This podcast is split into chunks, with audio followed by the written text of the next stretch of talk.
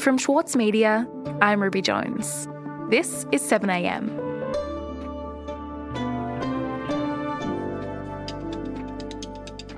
For thousands of years, naturally occurring psychedelics have been used medicinally. But for the past few decades, research into their potential has been on hold because their supply and use is illegal. Now, things are changing. In Australia, there are a number of trials currently underway investigating the use of psychedelics as a way to treat depression and addiction. But while the research is happening, for some it's not happening fast enough, and there are those who are taking matters into their own hands. Today, contributor to the monthly James Bradley on his personal experience of how psychedelics are transforming mental health therapies. It's Monday, August 9.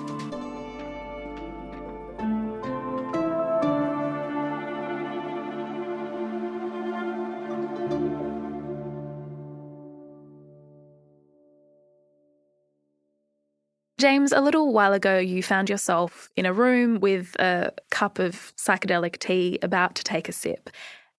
How did you get there? Oh, look, I suffered from depression, episodes of depression for, for most of my life. And I guess around the end of last year, I started kind of slipping into one, and it got very bad by about March or April of this year. And I'd been reading a lot about the growing use of psychedelics and particularly mushrooms, uh, psilocybin, in in the treatment of depression. And, and, I kind of reached this point where I knew I had to do something. And so I reached out to a friend of mine who I knew knew something about that kind of world. She put me on in touch with a guy who who's a kind of a, an illegal practitioner. Who he, he's a mental health professional, but he works with mushrooms and he works doing psychedelic therapy with people. And once I had kind of reached out to him. I agreed to see him and found myself in the room about to do the therapy. I turned up at about lunchtime and he gave me the tea. The tea is it, it's literally just hot water and ground up mushrooms. And then you drink it down, it's a very strong dose, and you wait for it to happen. I was, of course, sitting there thinking this is, or lying there, in fact, on a bed, thinking this is not working. And then quite suddenly it was working. And then once it was working, there was just no way back. I mean, it's literally like I was being washed away. All the boundaries between me and the world had broken down. Wow. So that treatment, as you said, it's actually illegal because supplying and using psychedelic drugs is a criminal offence. So, can you talk to me a bit about that, why that is the case? The interesting thing about these psychedelic drugs and psychedelic treatments is that they didn't used to be illegal. Cultures around the world have used psychedelic drugs for thousands of years as a gateway to other kinds of perception, but also for various kinds of healing. I can see everything in color. I've never seen such infinite beauty in my life. But amongst kind of Western medicine, they were used as well. It passed right through me. Could you feel it? I would. It, I, I, me? I, wasn't any me. So you have the discovery of of LSD in, in the 1940s. And so they basically released this drug into the world, and, and researchers started using it. I'm Robert Gordon, a psychiatrist practicing in Sydney since 1963. So I'm old. and I came across a, a psychiatrist up here in Sydney called Robert Gordon. He's a fascinating man. Um, he's in his late 80s now. He's an expert on trauma. He's still practicing a couple of days a week. A colleague of mine, who was my best friend at the time, decided that if we were going to use it, we better find out what it works like. And so each of us uh, had a dose. It was the first time under LSD that I realized that this substance had the capacity to bring back memories that you couldn't ordinarily bring back. So, in the 1960s, when he kind of went out into practice, he suggested to the people he was working with that they start running a small study on this. They'd selected a group of people, some of them had chronic anxiety, some of them were very depressed, one had OCD. And these people would come in one at a time to a hospital in Mosman and they'd be injected with LSD. Then they'd come back for these kind of reintegration sessions afterwards, and they had these just extraordinary results. The intriguing thing was that after the 15 sessions, none of them had any symptoms left. And that was amazing. So you had this huge use of it. And, and so, in fact, by the 1960s, there had been tens of thousands of people in the US who'd taken it. It was being used all over the place by psychiatrists. It was seen as a kind of wonder drug. Ladies and gentlemen, I would like to summarize for you the meeting that I have just had with the. Then there began to be this kind of moral panic around it. America's public enemy number one in the United States is drug abuse. And by 1971, when Richard Nixon declared the war on drugs, they were just taken off the tables. Fundamentally, it is essential for the American people to be alerted to this danger, to recognize that it is a danger that will not pass. Mm, so, what happened then? Did the use of LSD therapeutically, did it just stop?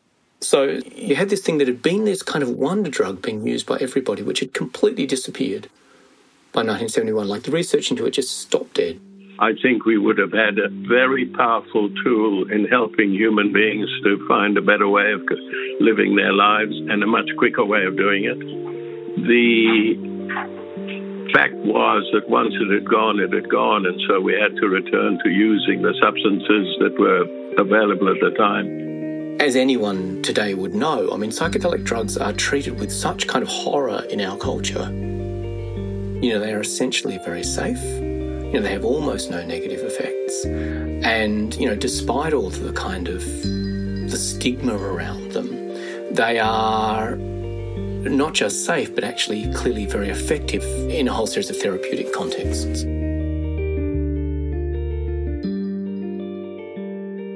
We'll be back after this.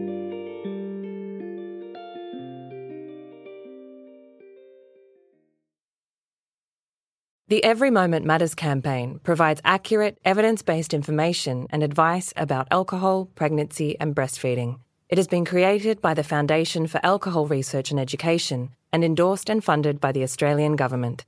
Alcohol use during pregnancy can lead to fetal alcohol spectrum disorder, or FASD, a lifelong disability. So make the moment you start trying the moment to stop drinking.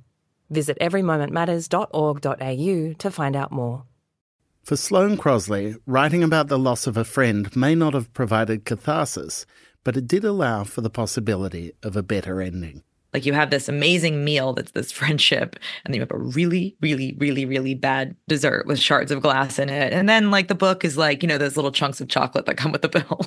I'm Michael Williams. Join me for this week's episode of Read This as I talk to Sloane Crosley about her latest, Grief is for People. Listen wherever you get your podcasts.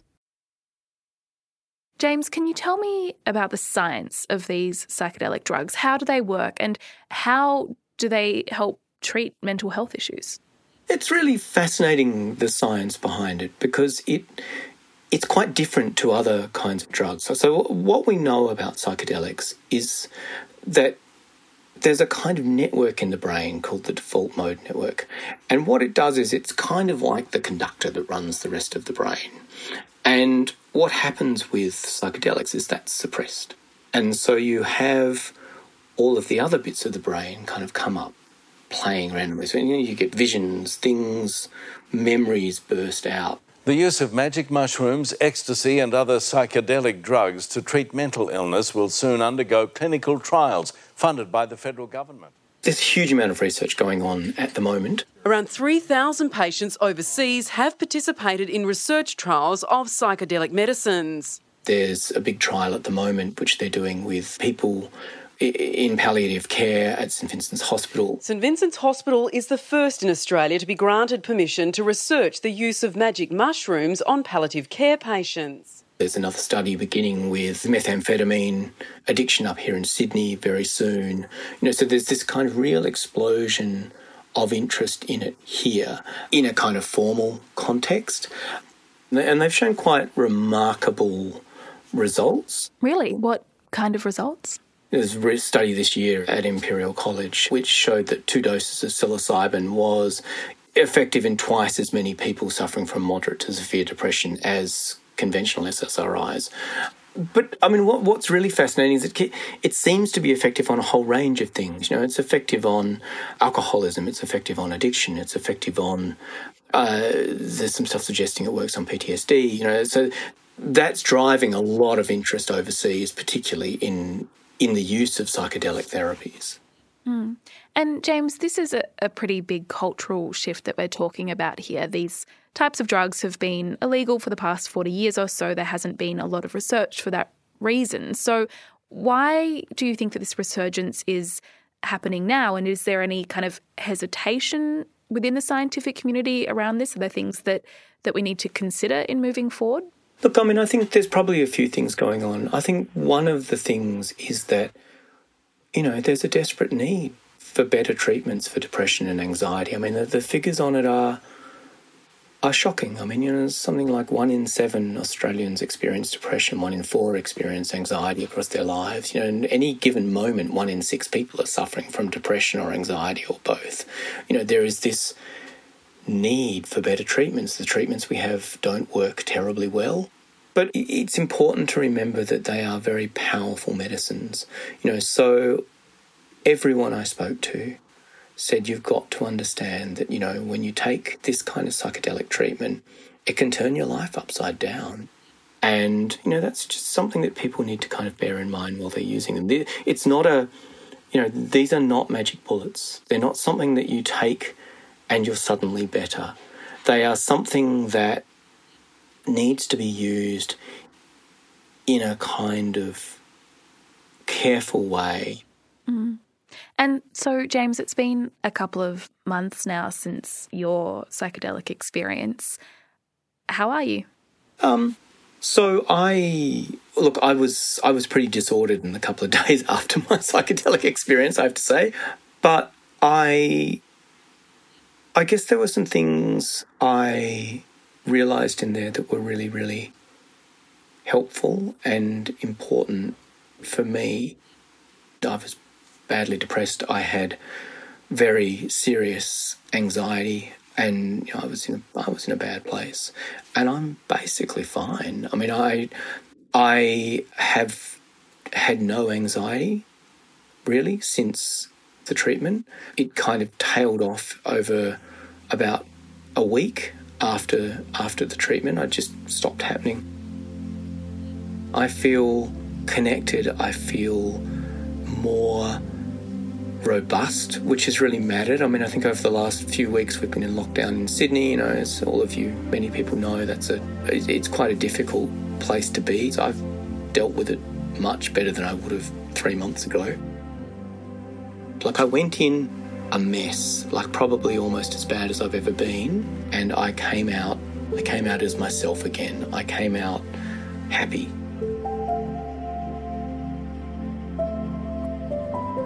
Well, James, thank you so much for your time. Thanks for talking to me about all of this. Thank you for having me. You can read James Bradley's story, A Trip to the Doctor, in the latest issue of The Monthly.